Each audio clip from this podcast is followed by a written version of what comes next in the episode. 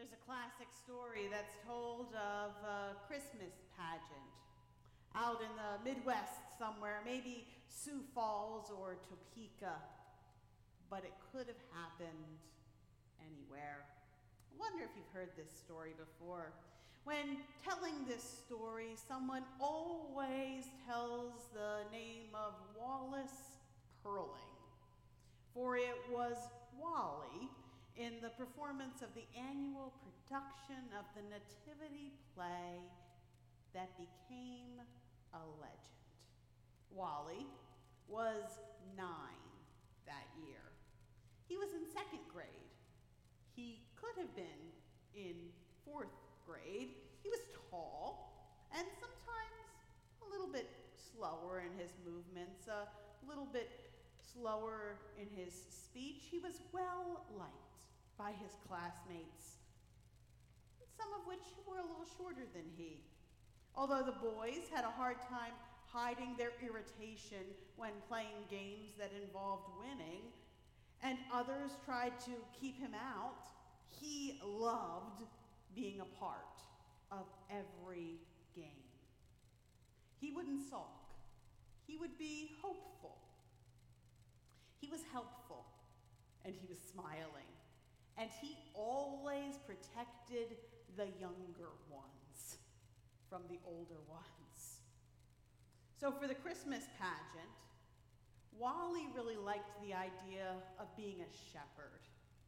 But Miss Lumbard, the director, assigned a more important role for Wally. She decided he would be the innkeeper. She thought it was perfect.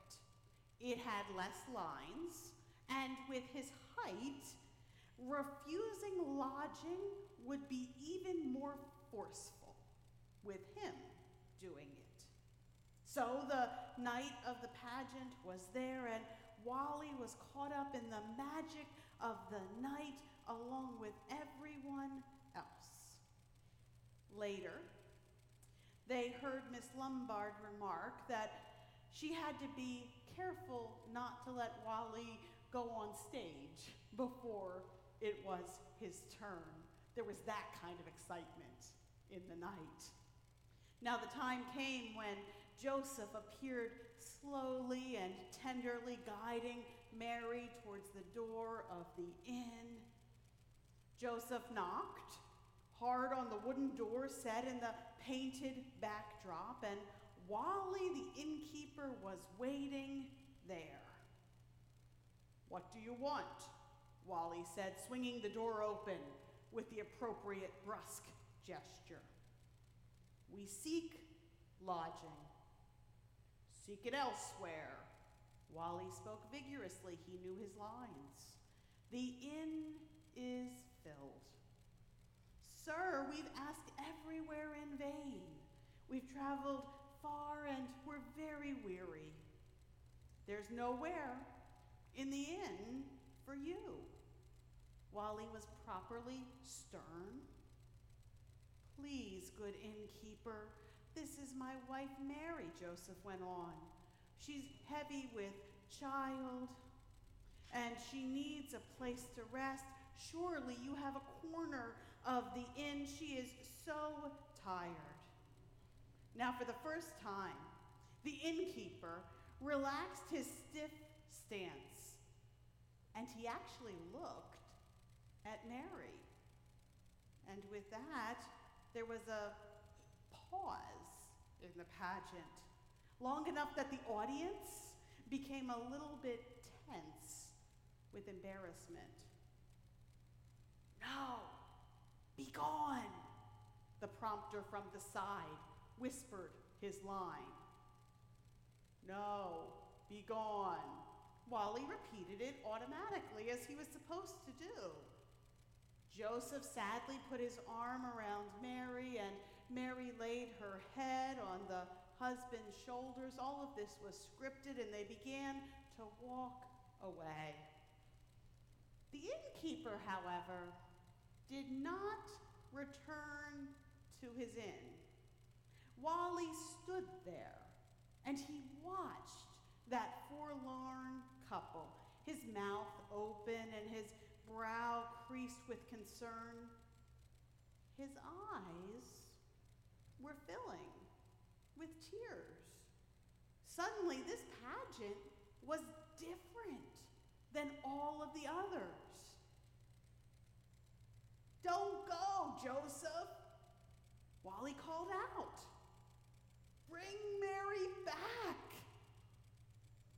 And Wallace Purling's face grew into a big smile. You can have my room. He changed the script completely. People in the town thought the pageant had been ruined completely. Now, there were a couple who thought that this was the most Christmassy of all the Christmas pageants they had ever seen. Something inside of Wally seemed to move. You kind of watched it happen and prepare him to dream about God's good news in Jesus Christ. The Holy Spirit does that, lives and breathes in our hearts and in our minds, in all of us. Wally, for sure, he was off script. Miss Lumbard must have been just beside herself. But this young innkeeper made room for that baby Jesus that evening. Throughout Advent, you and I, we have been preparing. We've been decorating our homes and we've been selecting gifts for those we love. We've exchanged Christmas greetings and we've strung up lights.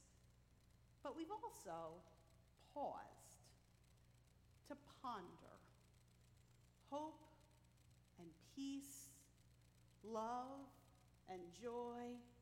Like Joseph and Mary, we know that God has still been speaking in dreams.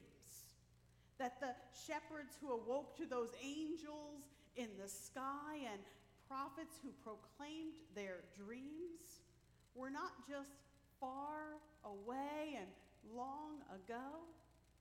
That just like Wally, we too are dreamers of God's way.